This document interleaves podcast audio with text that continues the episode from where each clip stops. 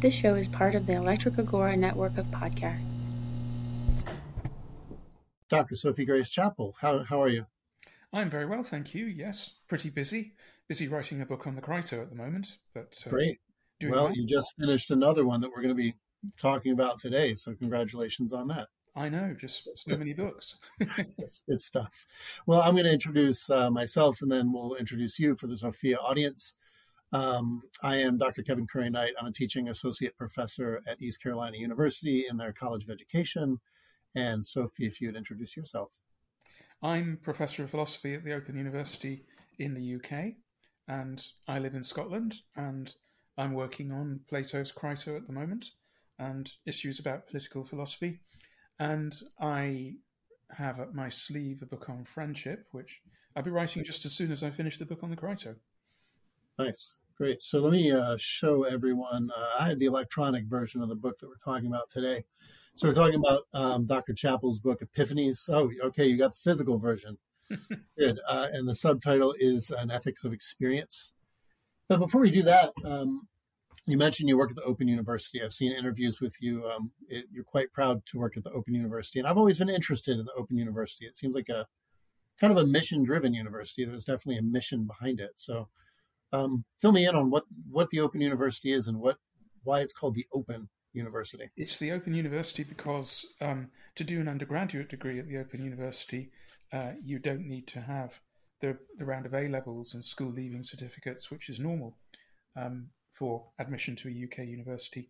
So um, it's it's not true that we take anyone, but what is true is that we are there to enable people who perhaps have had um, a bit of a rough ride in life or haven't come into education through a conventional route to to find a way into the education system. It's also the case that there are lots of people who do a degree in one thing when they're young, um, end up wishing they'd done a degree in something else, so they mm. come to us to do that. So we get the full range of people as our um, as our students. We get people who are um, in prison. We get people who are retired civil servants who've you know been at the top flight of government for 40 years and now they fancy doing some philosophy. And um, i'm a great believer in what the ou does because i think society should i think the, the whole point of society is um, the the regime is there like a conductor of an orchestra. Is to get the best out of everybody in society. It's not to um, compete madly so that we have a tiny little elite who are the ones who get all the goodies and everyone else is just chucked on the rubbish heap. Um, the point of a society is to facilitate everyone doing the best they can with the hand that nature has dealt them. And yeah. um, people shouldn't be wasted. And that's what we do. We make sure that people are given a chance to be the best themselves they can be. And it's um, is it entirely a, a virtual?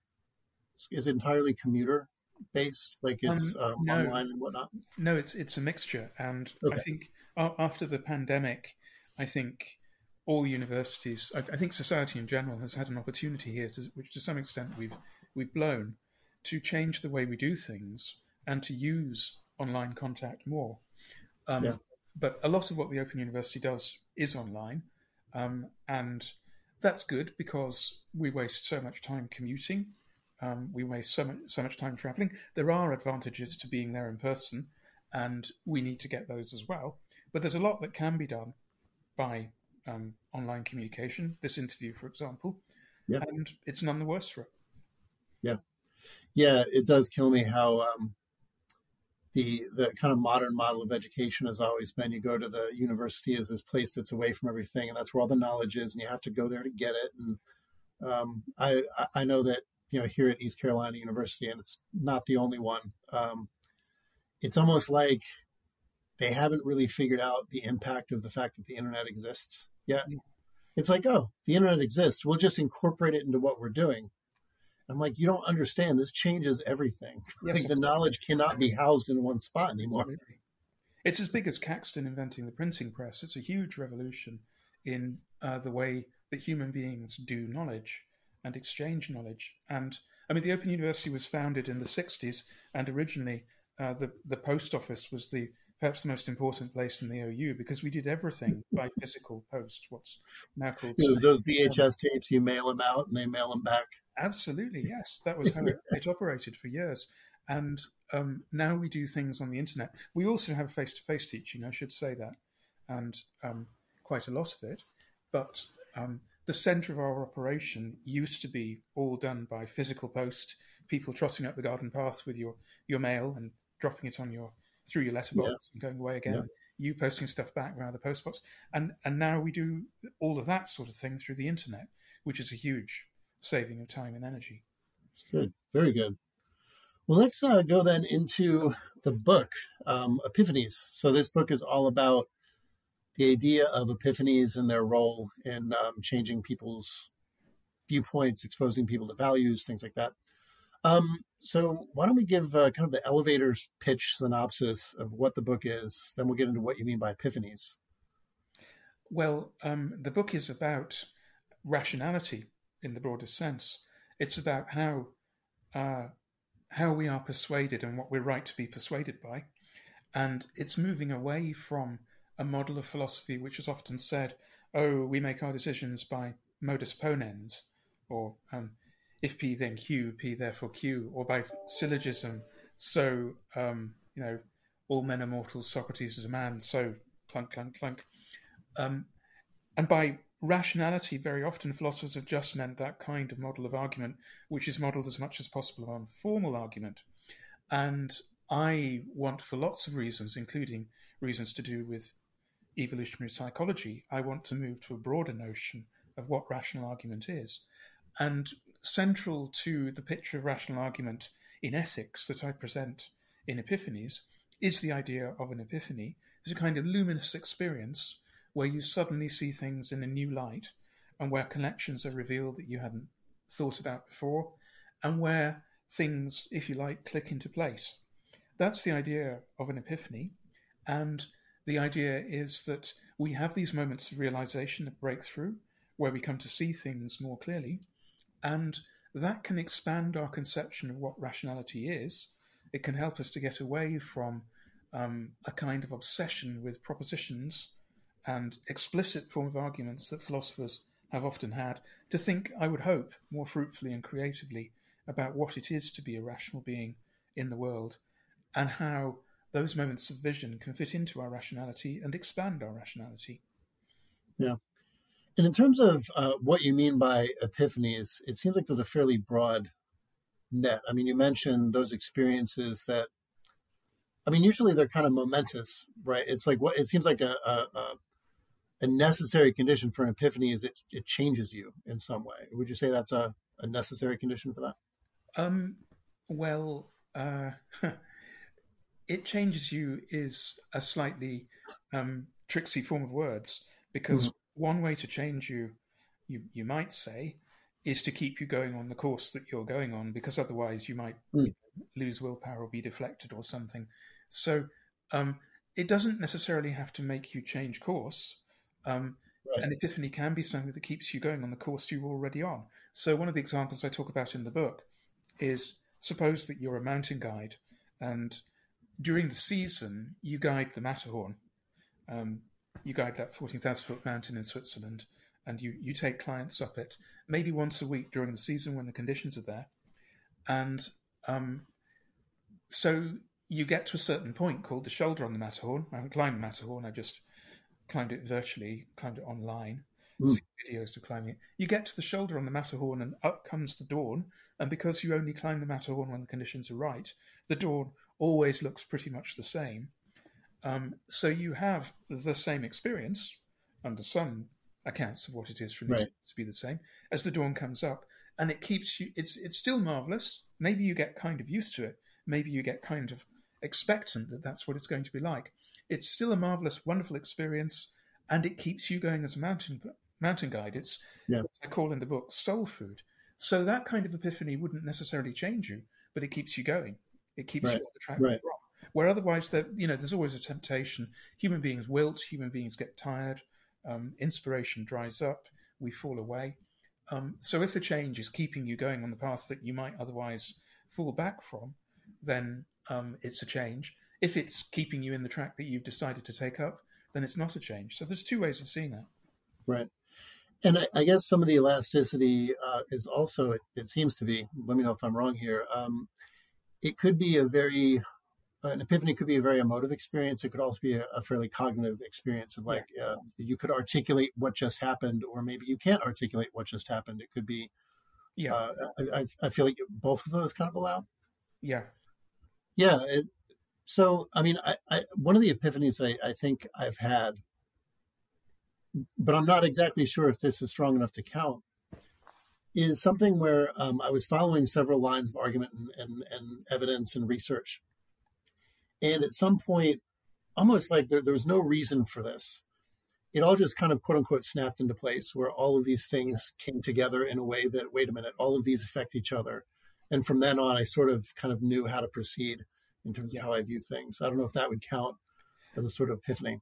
I, I have a paper on uh, thick concepts and thin concepts, which is called mm. provocatively, There Are No Thin Concepts. And one of the things I do in that paper is talk about uh, boo hooray ethics. Mm. And I say, well, why just boo and hooray? After all, there are lots and lots of exclamations that we make in English which all have their interest. So I, I give this long list of exclamations, including things like ah, pa pa pa pa. That's yep, an exclamation yep, yep. that has a particular meaning. Yeah. Um, and ew, and and face palm and, and so on. Lots sure. and lots of these things exist in English. It's not just boo and hooray. But two that are interesting with epiphanies are wow and aha. So some of the things we call epiphanies are wow moments, and some of them are aha moments, light bulb moments. Yeah.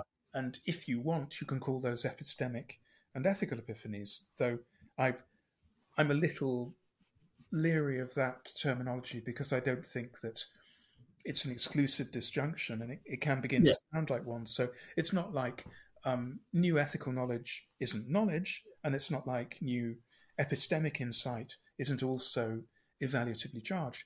But yes, right. the moment where you suddenly see something, you see how to do something, that can be an epiphany too. And I recently saw a nature documentary which had a nice example of this.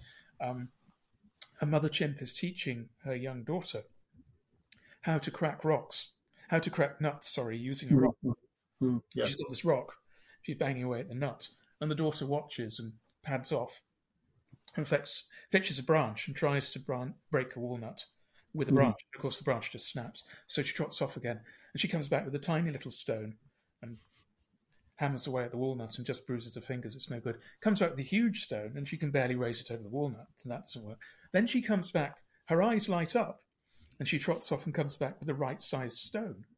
Yeah. Now, that's a rational process, and um, of course, it's arguable what's going on there, but perhaps the young chimp has had this breakthrough moment where she suddenly sees how to do something. And this connects with the thought I have had about knowledge for a long time that philosophers are obsessed with propositional knowledge. But um, there are other kinds of knowledge too, in particular, acquaintance and knowledge how. And knowing how, I think, is very often subject to this kind of epiphany. We suddenly come to see how to do something.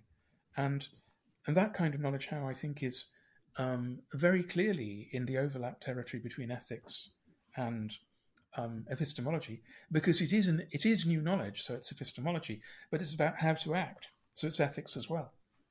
Yeah. Yeah, well, I was going to ask you. This touches on the question of um, I always like to know why someone wrote the book that they're they're uh, that they're writing.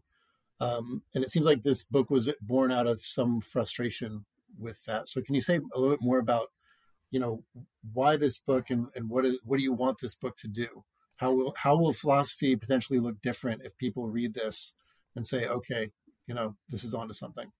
I wanted to be a subversive influence, and maybe um, if it gets influ- influential enough, maybe even a revolutionary influence. I, I don't want it to um, found a school. Right. I don't want to start other people copying what I'm doing. Um, Epiphanalism. sorry? Epiphanalism. It would be like uh, yeah, there's yeah. emotivism, cognitivism, and epiphanalism.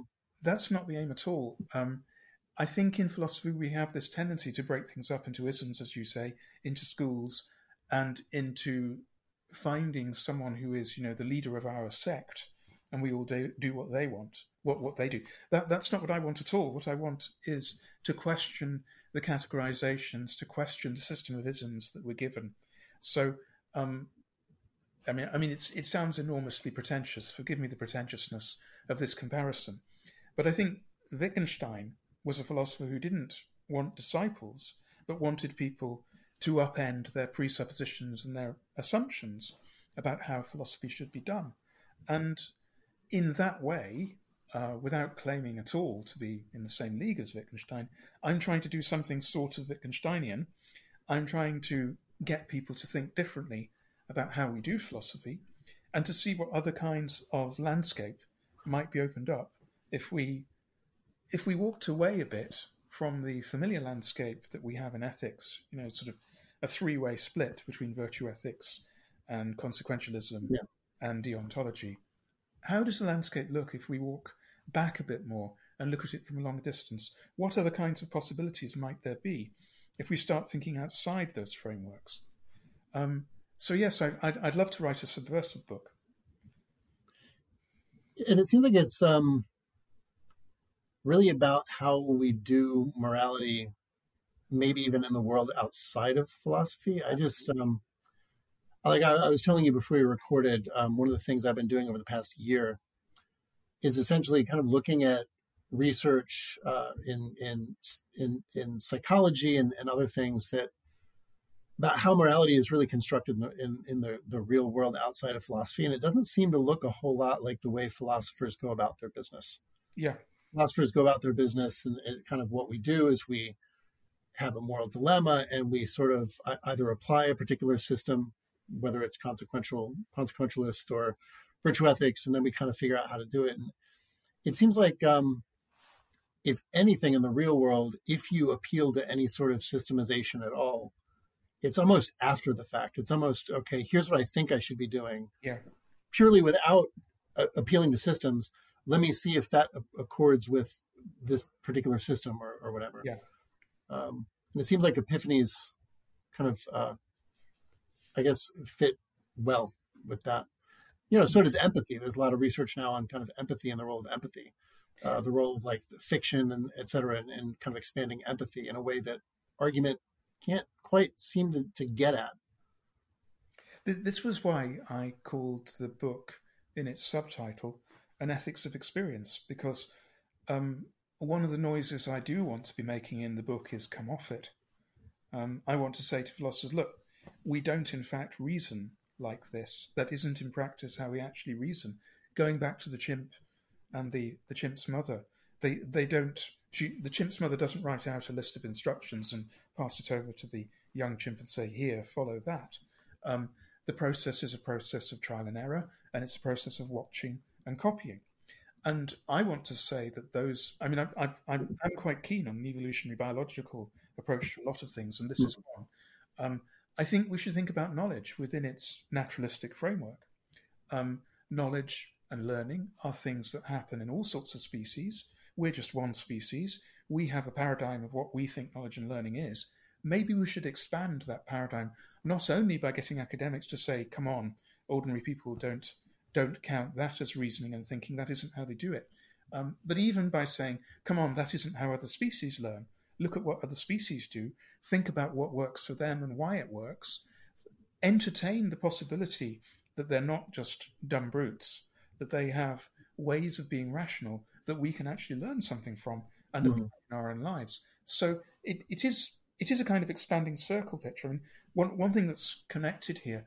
Um, some years ago, I was teaching an introductory philosophy first year course, and I thought I, I wanted to introduce them to uh, the notion of an argument.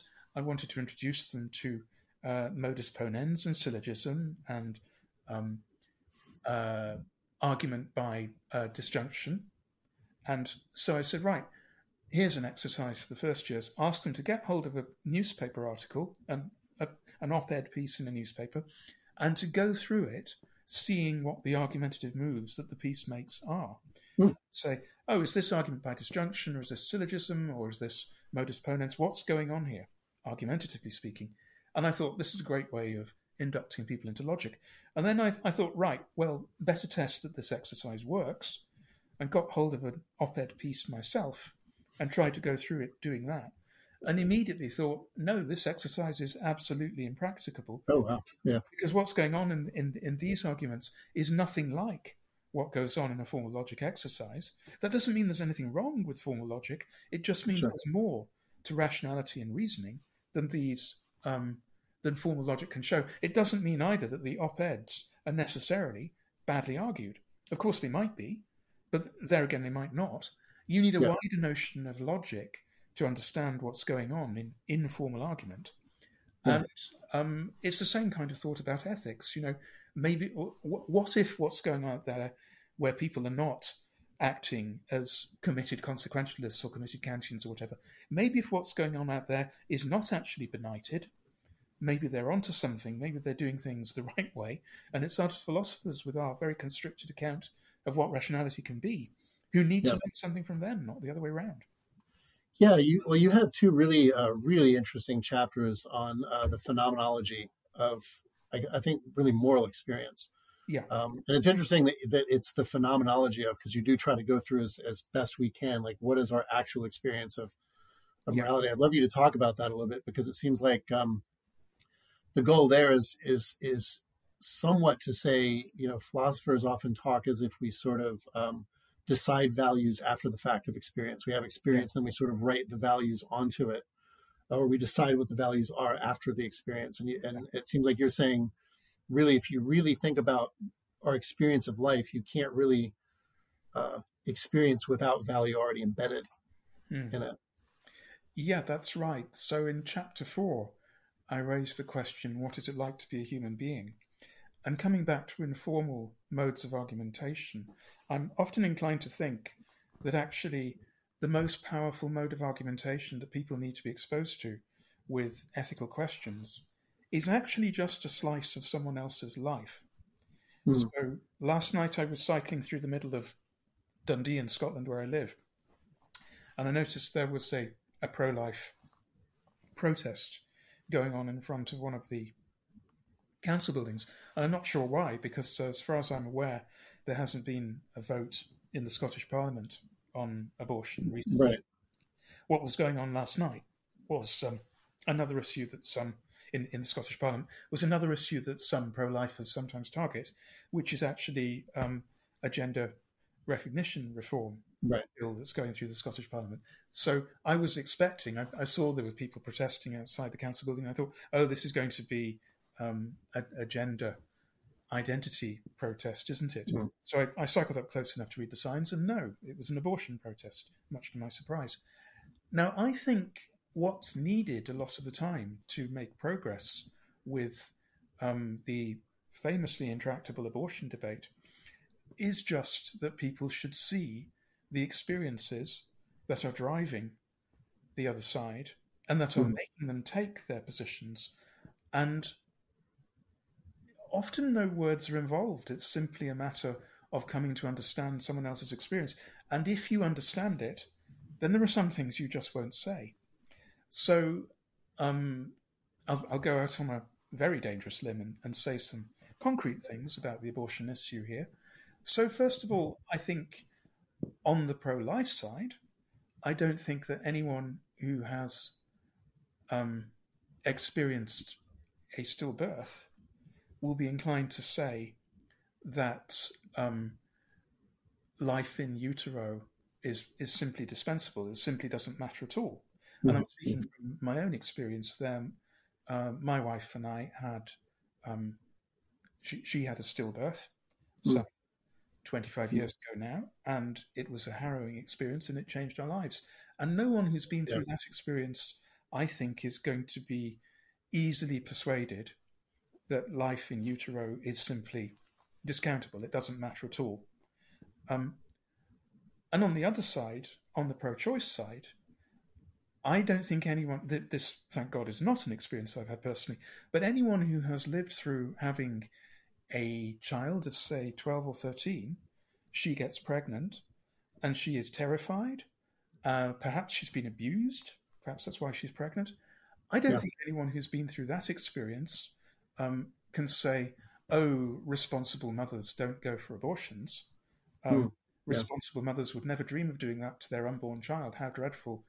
Um, so I, I think there's a case where sometimes what we need to do is just shut up and listen, bluntly, and where the the real force of the argument depends directly upon experiences and upon understanding and evaluating them um, and making sense of them.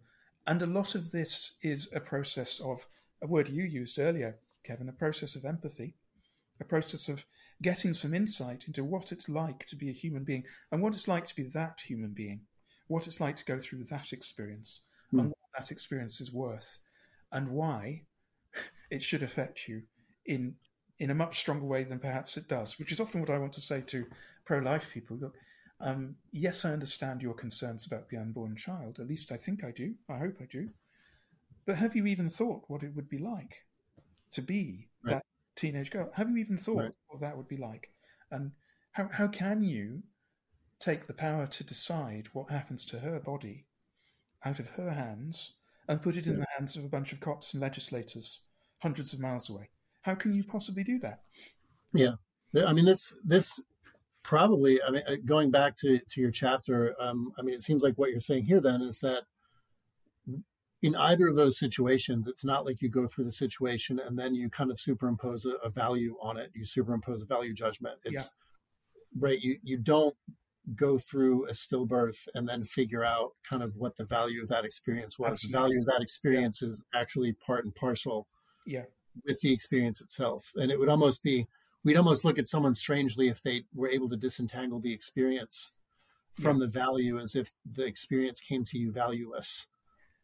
So, um, so yeah. So to return with no doubt some relief from the very difficult um, practical issue of abortion for and against, uh, to return to a safe level of abstraction. Um, but it's not a level of abstraction actually. One of the big things I'm attacking uh, throughout the book, and especially in chapter four, is the the familiar fact value distinction. And precisely as you say, Kevin, this idea of a two stage process. First, we get the facts, and then once we've got the facts, that gives us the a, a way to figure out what values supervene on those facts. I'm very much against that double decker universe kind of view because, yeah. um, well, for a start, because I think the notion of a fact is itself an evaluative notion. Um, to have the facts is to have something that you should trust, something that you should believe, something yeah. you should rely on in assertion and practical reasoning, and so on. Um, facts are not evaluatively neutral. And in any case, it all comes to us at once. And that's one of the main points in, in chapter four. It all comes to us at once. We are bound up um, with value. We, we can't avoid confronting value wherever we turn, whatever we do. It's always, to, to use a phrase continental stuff, it's always already there and waiting for us. And that's what I'm trying to say also in chapter seven, where yeah. I do the closest I get to orthodox meta ethics in the book. And the you know the the big rhetorical question I want people to hear there is, well, sure, there's the Democritean world, as I call it, the world of atoms and the void. You can get that level of abstraction in physics if you want to, and it's useful for some purposes. There's also the the war and peace world, the Tolstoyan world, as I call it, a world thick with um, human interaction, with emotion, imagination, evaluation, care, uh, concern, loss, gain, and um, so the big the big rhetorical question here is: what makes you think that the first world is more real than the 2nd hmm, mm-hmm. Isn't the least you should say that they're both real? And shouldn't you add to that? Lots of rhetorical questions here. Shouldn't you add to that something about which of them we actually live in? Right. Yeah. Um. So, but you are also a moral realist, uh, yeah. right? Especially um, when you talk about epiphanies, you talk about them as sort of giving you insight to values that, if if I'm right about this, you say something like that that are already there for the taking. You're just kind of getting a glimpse into them in a way that you hadn't before. Yeah. How does that square then with the idea that different people could have different epiphanies, leading them in different directions, even on the same topic? Because confession, I used to be an angry atheist. I used to be one of those. And one of the things I, I, I think I can look back now and say one of the things we as angry atheists didn't appreciate was we said, well, why aren't those theists more rational? Why don't they, you know, come more rationally to this stuff? And when you really look at what drives people into religions, it is often more the kind of experiential epiphany side. It's like if you feel what I feel, you couldn't be an atheist. But I also think, looking back on it, I think most of the atheists that really tried to square it down to, to well, we're just being the rational ones. If you really think about what led them to atheism, you would probably find a very similar epiphany at some point, right? So that means that different people could have different senses of like, at some point, I came to this overwhelming experience that there was no God. Mm-hmm. Other people, at some point, I came to this overwhelming experience that all of this was God. Right. So you're different people are pointing in different directions and epiphanies can lead you in different places. So how does that square potentially with a moral realist account? Well, um, so much to say here. Um, to start with, um, I want to distinguish um, pluralism, mm, yeah. the pluralism monism distinction from the relativism realism distinction. So um, you can go two ways when you discover the, I mean, the indubitable truth that people have different perspectives on things. Of, of course, they do. Um, and often those perspectives go deep and pretty much frame an entire conceptual scheme. So, an example I was talking about with a friend the other day um, color schemes in different languages work differently. So, I think I'm right in saying that in Welsh and in Scots Gaelic, there is a word, uaine, which means bright blue but also bright green. And there's a word glas, which means dark blue but also dark green. Hmm. So it's like their color vocabulary has been set up differently. The, the sets cross cut with the sets that we have in English. Um, now, that is a case of pluralism, but it's not a case of relativism because there's, there's no reason to say, well, these schemes are in conflict, nor is there a reason to say, um, well, these schemes, um, at, at most, one of these schemes can be true, but we have no reason to think that one is rather than the other. Therefore, we should conclude that both are false because they contradict each other, uh, which is, I guess, the standard relativist pattern. Or take another case, um, also a linguistic case. Some languages have an orthodox tense system, orthodox from our point of view, like English does and like Latin and Italian and French do. Some systems have an aspectual system, which is not exactly tenses and work mm. differently, which I believe is the case in Russian.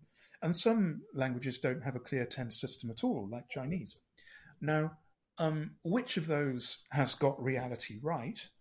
Um, we don't have to conclude from the fact that there are different stories about reality that they must be false. We could conclude, um, we, we, we should conclude that none of them is complete, that's for sure, but things can be true and partial.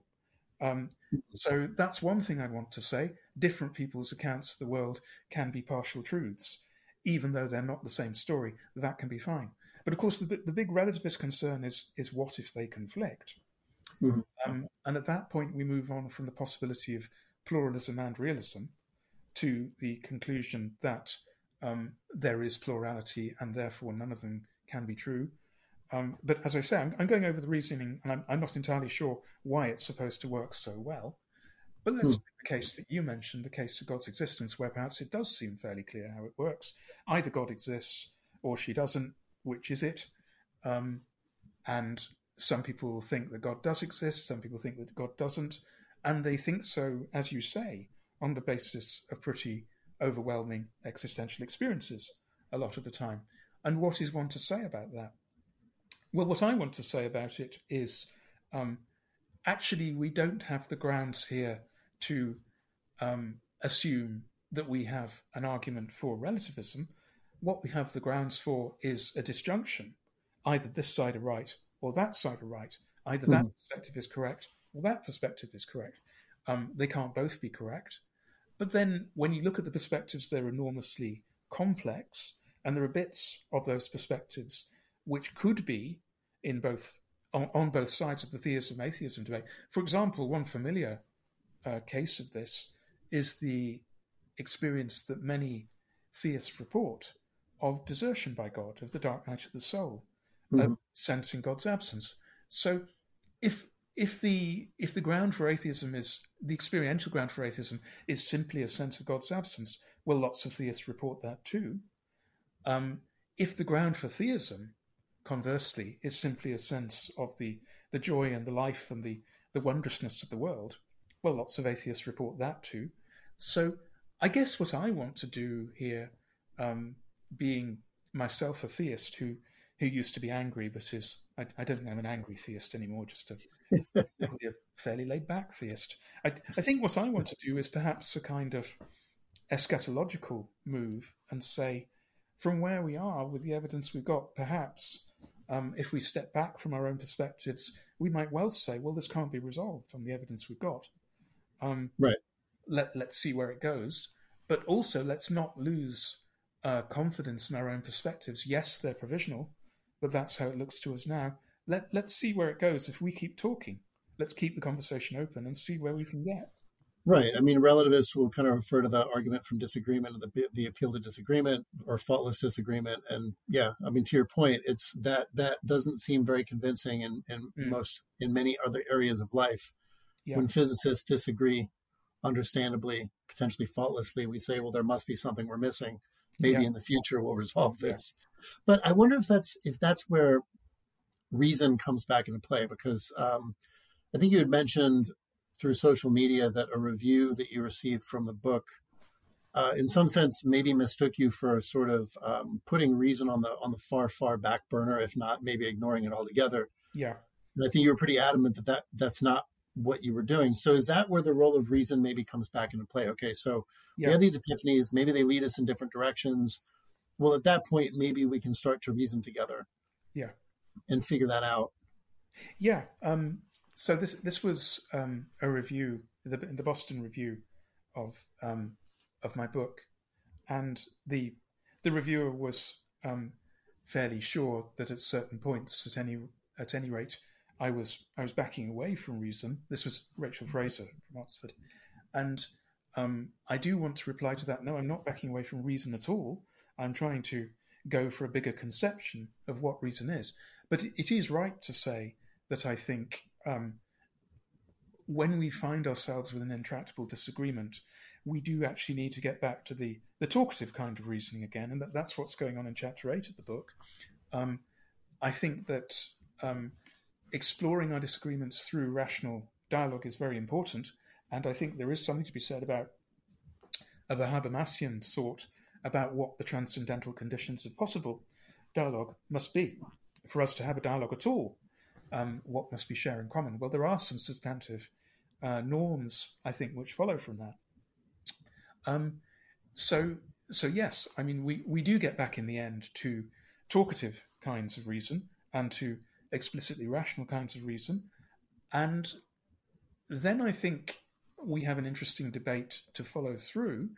But one thing that I want to say about that debate is I think um, one, one, thing I'm always doing is questioning presuppositions. And yeah. um, a recurrent theme of mine, I'm, I'm sure it, it, it's very annoying to other philosophers, is people try to set up a thought experiment. And I say, but that couldn't happen. You couldn't be in that thought. You wouldn't be in that position in the first place. So um, I often play this card against trolleyologists to their immense disappointment and annoyance with me. And I'm, I'm, just not playing the game. They exclude me from the game because I'm not playing yeah. it. I, I want to know why why all these people are down in the mine in the first place, and blah blah blah blah. and, and, and that just annoys philosophers. And I, I don't review. I, I, I, don't view annoying other philosophers as always a completely negative outcome. Here's here's an article I'd love to write, which I'm sure would annoy lots of people uh, because it disrupts a burgeoning cottage industry. Um, peer disagreement. I'm not actually confident um, that there are any clear cases of peer disagreement at all, which are interesting enough to be worth, um, you know, making the standard moves in the peer disagreement debate. Like um, mm. we should be conciliationist. We should we should decrease our confidence in our own view because the other side, who are equally rational and equally well informed, have right. a different view. I'm just dubious about whether there are any clear, interesting, mm. and substantial peer disagreements in the required sense at all. I mean, the, the familiar case is the restaurant bill. Um, mm whenever there's been a disagreement over a restaurant bill that I've encountered, it hasn't been um, an obstinate disagreement at all. You just keep going through the figures until you say, "Oh, someone says, oh, I'm sorry, I missed that figure there," or "I didn't carry that number." Yes, I've been an idiot. Sorry. Debate over. Right. So, I mean, what would be interesting cases of peer disagreement? Well, maybe abortion is such a case. Um, maybe the existence of God is such a case. But when we look at the little cases of peer disagreement, like the restaurant bill, Right. uh, sorry, the restaurant check in America, Yeah. Yeah. um, when we look at those little cases, what quickly emerges is that actually, I, I think what quickly emerges is that actually there aren't any very convincing cases at all. So maybe the same is true in the big cases as well. Maybe peer Right. disagreement on big scale is is not actually something that you you get very often, if at all. And Hmm. so maybe the whole of this cottage industry is based on um, a false idealization, uh, which doesn't correspond to anything in reality. This is the kind of troublemaking Hmm. move I'm always doing. I destabilize debates by throwing in this kind of hand grenade, and it, it annoys the Yeah. socks off people. See, I guess um, you know, I, I, mentioned earlier one of the ways I came across this book, and and one of the the things that I think uh, you know made me respond to it really well is that you know my ex- exploration of of how decision making often works in the the real world, and just the kind of mounting evidence that there's a whole lot of non rational, at least in the the way most philosophers would want, ways that those things go about. And I don't know, like, so even with the trolley case that you mentioned, um, I think in graduate school, I just started thinking about, well, you know, the presumption is that there is a, a, a uniquely correct answer that we can get to this with reason. Why would we even assume that? Yeah. And that was before I got exposed to the work of Joshua Greene, whose dissertation showed that in neuroimaging, when you look at people who decide one way or the other, it's just two areas of the brain screaming at each other. um, right. And there's no real reason you would resolve it one way or the other without Yeah. begging the question of this is the appropriate framework to use. So I guess that's a long way of saying that when I read your work, I almost wonder. I almost took it, took it in in the opposite way, which was when you see certain cases of uh, quote unquote faultless disagreement like that. Could it also just be that that the different folks involved have had such different extra cognitive experiences Yes. that there's simply no way you're going to find a middle, or there could be no way you're going to find a middle ground. Yeah. Um, you know, and I think of no episode of the show I do would be fitting if I didn't mention William James, who is is one of my favorite. And Well, I have that that And picture too. over there. Yes. Right, and and one of the things he says, I think it was in the Sentiment of Rationality, which is in the the Will to Believe collection. If I remember right, he says something like, "You're not going to convince someone of a position unless they can sort of feel that position Yeah. kind of correct as well." So, the example I always think of is like if you are a person who experiences a world with moral facts, just at the experiential level, like these are strong moral facts that Yeah. you're never get the best argument in the world is probably not going to knock many of those people out of their moral realist positions. Yeah. Because I can't make myself believe something I'm not actually feeling. Yeah. Even if you have a great argument for it, it just seems so absurd to my experience. So I guess that's the way I took what what you're writing in, in the book, maybe in an opposite direction from what you just said. Well, um, one of the things I say early in the book is um, I'm going to start by listing some cases that I take to be epiphanies. And um, it's always important to start. You, you're putting your cards on the table in a sense when you show what the stock of examples is that you're working from. Because very often, I mean, coming back to abortion, I think this is, and, and to discussions about the existence of God, I think it's often a very good question to ask, and rather a Jamesian one, to ask about your interlocutors. What what's burning them? What is the fire in their bellies? Which exactly are the cases and experiences in their background which make them so hot about this issue? Why do they feel so strongly about it? And um, going into that is going into their their backdrop of experience, and I think it's very important to do that for the um, kind of expanded conception of rationality that I want to work with, where very often, you know, the, the real stuff, the, the real reasons why this player is at the table playing this hand, they're, they're not cards that are on the table.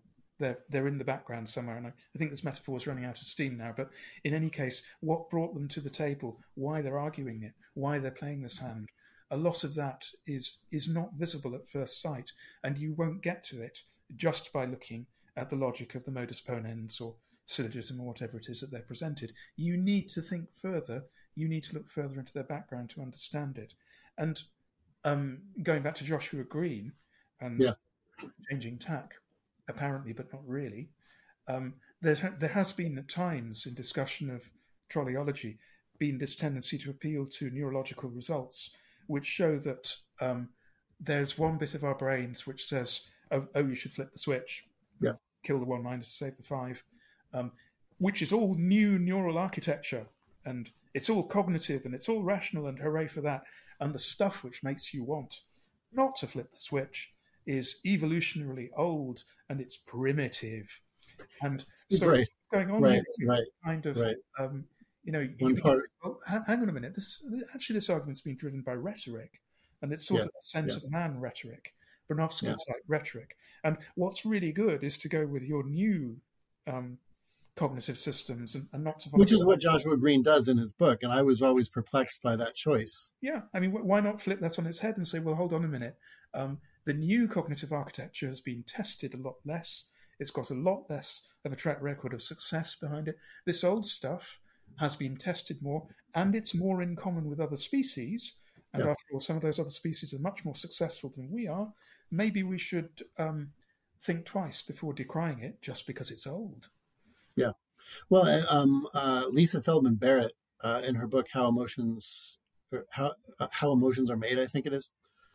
Um, oh no, it's in another book that, that she wrote about this about the brain. She challenges the very idea that we can think that we should think of the brain as there's this old part and there's this new part. Yeah, Um, I mean, she says it just you know. I guess if you're thinking in evolutionary terms, it makes sense to say that the amygdala and the central part is is older than the, the neocortex. But I think her point is it doesn't really cash out to anything. That doesn't mean anything for what we should do. Yeah. Um, we should think of our brains as th- this kind of uh, federation of things. Doesn't matter what parts were older. And theory, and and I mean, strictly speaking, it's not like any one of us has an older part of the brain. Our brains were developed pretty much at the same time. Yeah. Right. We all came out of the womb with with brains, so the brain starts at that point. But um, no, it, it brings me though to a thought about earlier when you talked about why you wrote the book, and in the book when you spell this out. Um, you and I are both frustrated by the same thing, which is you know philosophers tend to kind of um, prioritize the, modus tollens and, and those processes. Um, but I guess why do why is it that philosophers are generally or have been resistant to things like looking at the role of empathy, looking at the role of epiphany, looking at the role of what beliefs do for our sense of identity? I have a theory on that, but you've worked on this book way longer than I've thought about this issue at all. So I'm guessing that if you have a theory, it's probably way better than my theory. So, do you have an idea as, as to why uh, philosophers are going to read this? And I can just hear the voices saying, You are making our job so much harder and so much less confident. Well, you you, you you probably know the old joke about the, the drunk who is guddling around underneath a lamppost, and the policeman comes up to him and says, um, "What are you doing?" He says, "I'm, I'm looking for my house keys." And the policeman says, um, oh, "Okay, well, I'll, I'll help you have a having a look round in the light just here." And the uh, the drunk says, "I didn't drop them here." And the policeman says, "Oh, well." Where did you drop? them?" He said, "Oh, back back in the alley back there." And he says, well, "Why are you looking here? Because there's more light here." Yeah. I think philosophers very often, um, even before the invention of research grants and research funding um, for projects which are fashionable or progressive, um, I think philosophers are always tempted to keep hammering away at what they're good at, at what they know how to do, and at what they specialize in. And so, because we are, you know, by character and by training, pointy headed logicians, it's very natural for us to to pursue the pointy-headed logician line and not to think hard about other ways of going at uh, the question what an argument is, what rationality is, which perhaps are the preserver of the other departments. Now, that that's a very oversimplifying answer and deeply unfair to a lot of philosophers. Um, but I think there's something in it. We we pursue the ways that we do because we can get funding for them, because they're what we're used to doing, and because they go on in our discipline. I think the third's important too. Philosophers, um, we, we can be very turf wary in our approach. This is the kind of thing that philosophers do. That isn't. So we'll do right. this and not that. Um, and in answer to that, one of the things I'm saying here is, you know, think about the mother chimp and the baby chimp who is learning to crack, crack nuts from her mother. Why isn't that an argument? Why isn't that process whereby the, the, the, the young chimp starts out not having a clue how to crack nuts and ends up capable of doing it? Why not call that an argument? I think it's an argumentative mm-hmm. process. It's a rational process. So, yeah, I mean, I am I am doing things which will frustrate people and will undermine funding bases and will take us away from what we're from our comfort zones. But um, I make no apology for that because I think it's important. I think it's cognitively yeah. important. See, I would add a few things to to those. Uh, I, I, think those those reasons make sense. Um, I I would add a few more things. I, I, would say also I think that people will react negatively to things like the role of empathy, et cetera, because philosophy, just like the natural sciences, tries to be what I would call open source. Meaning that you know if you change your mind on something you have to be able to kind of give an account for it because that's how we socially kind of keep ourselves honest and try to persuade each other. So if the idea that epiphanies play a pivotal role is true then to the extent that they're not also open source i think philosophers are going to have a hard time with that. Yeah right like like you know i just i just felt it really deeply one day so deeply that i can't deny it yeah isn't really an open source sort of argument. Like you can't really challenge that in a way. I think a lot of philosophers would say we need to make sure all of our beliefs are challengeable. Yeah. So I think that would be. I, I, think I think if the story about your change of view is that bare, then it is going to be hard to justify it, and I think it is going to be challenged by people saying, "Well, you're just telling us, you know, that that's just like your opinion man is going to be the response. And there's there's something fair about that actually. But what you might be able to do is give a narrative, and a narrative is not an orthodox philosophical argument, but it is a kind of rational account. And so, for example, I, I think philosophers are coming to see the importance of narrative accounts in a number of areas. So, for example, if I want to explain why I'm now a philosopher of epiphanies, then mm. I think I've got a lot to say about that, but certainly part of it is a narrative. It's about my, my, my own search for a fruitful way of doing philosophy and almost stumbling upon epiphanies as a, as a useful way of thinking about philosophy, which was itself um, epiphanic for me, you know, discovering that epiphanies were something that I could use to think about philosophy. So, um, in one way, the answer is, you know, um, you, you want a rational justification of, of why this approach. Okay, well, here's a narrative which explains why we're taking mm. it. Why isn't that a rational justification? So again, it's about expanding the bounds of argument. And I connect that with something that I see going on in some uh, parts of philosophy that's been going on for quite a while now. One of my favorite books is um, Knowledge and the State of Nature by mm. William, by uh, William, William, uh, sorry, Edward Craig. And I was trying to say William Lane Craig there. Edward Craig, not William Lane Craig.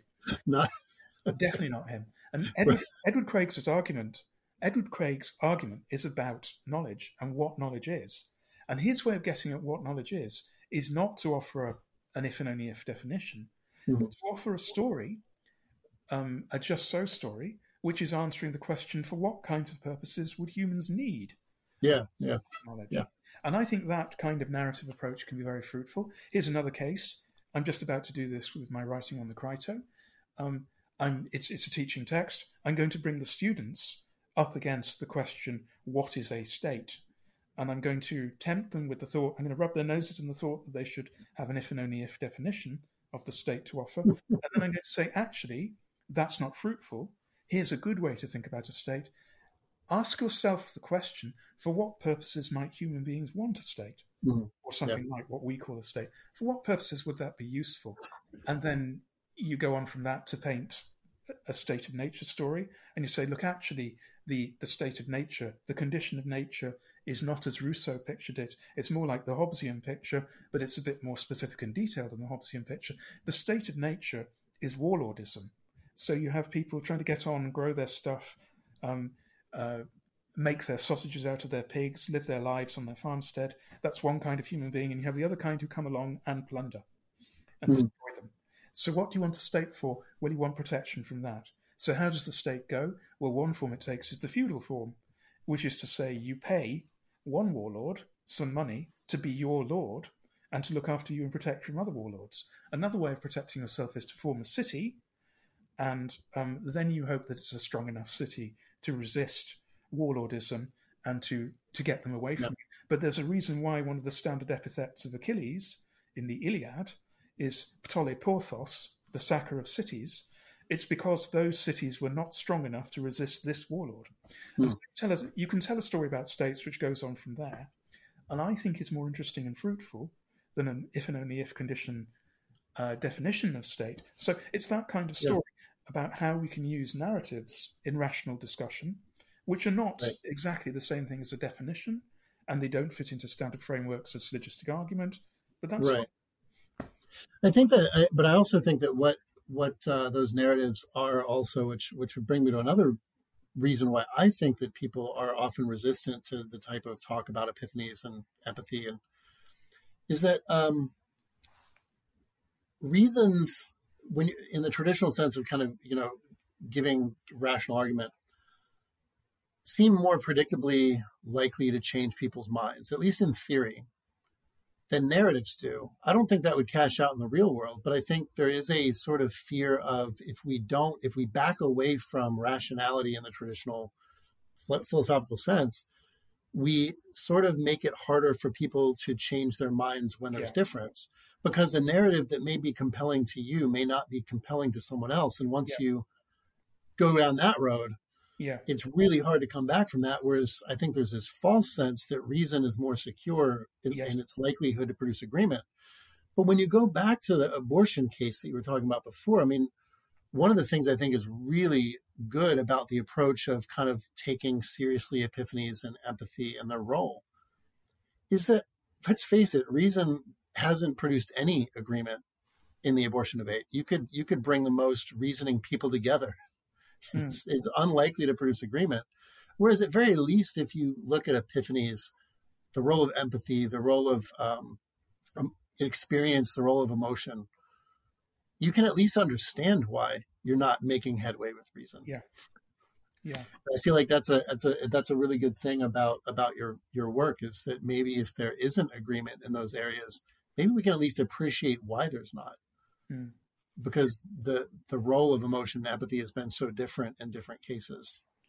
and perhaps you can come to see why a lot of the time um, philosophers, I'm afraid, are conforming to the stereotype of them as as wangling definitions, wrangling definitions, and abstract formulae in in a socio political and historical vacuum.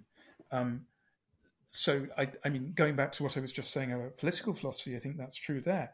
Having an abstract definition of what the state is um, is an activity which you might engage in, getting such an abstract definition, but it, it, it looks like it's being hugely undercut by understanding the history, which is partly an evolutionary story and partly a sociocultural story and partly an anthropological story.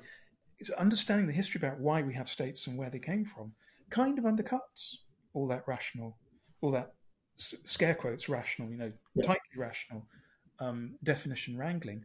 And I think something similar might be said about the abortion debate. Um, you know, talking about protecting life and honouring life, respecting life. This is the thing that I used to do back in the days when I was a natural law ethicist and took a more pro pro life line, trying to figure out exactly what um, honouring the value of life involves. Mm. Um, it's an abstract exercise, and it would actually be a lot more helpful to think about the experiences of 14 year olds who've been raped. That would Right. be more worthwhile. Sure. Well, eh, we're going on to close to an hour, so we should probably maybe cut it here. But this has been a, a really great discussion. And um, again, we'll hold up our matching pictures of the book because I strongly recommend that, that people check this out. It's a I've really interesting approach I've got to back cover, which you haven't. that's that's true. I don't. Well, I guess I could scroll enough through through the book to get to that back I- cover. I'm- But I'm very proud of the back cover because it's a picture of myself. oh, okay, okay. Is that Tell us about the picture then. Well, the, the front picture was taken by my friend Stephen Venables when we were um, ski oh, mountaineering in the Cairngorms. Yeah. And it's looking down into the Lairig Ghru, a big groove between two mountains um, in, in the Cairngorms in Scotland. And the back cover, I took it, and it's the top of the lane looking out over the sea towards France in Jersey, which oh, wow. is an island that we have family connections with. Um, and, you know, it's one of those occasions, point and click, you get home and you see actually by mistake, without meaning to, you've taken a really good photograph. These things happen. As so many good photographs are, it's totally unplanned by mistake. Didn't mean yeah. to do it.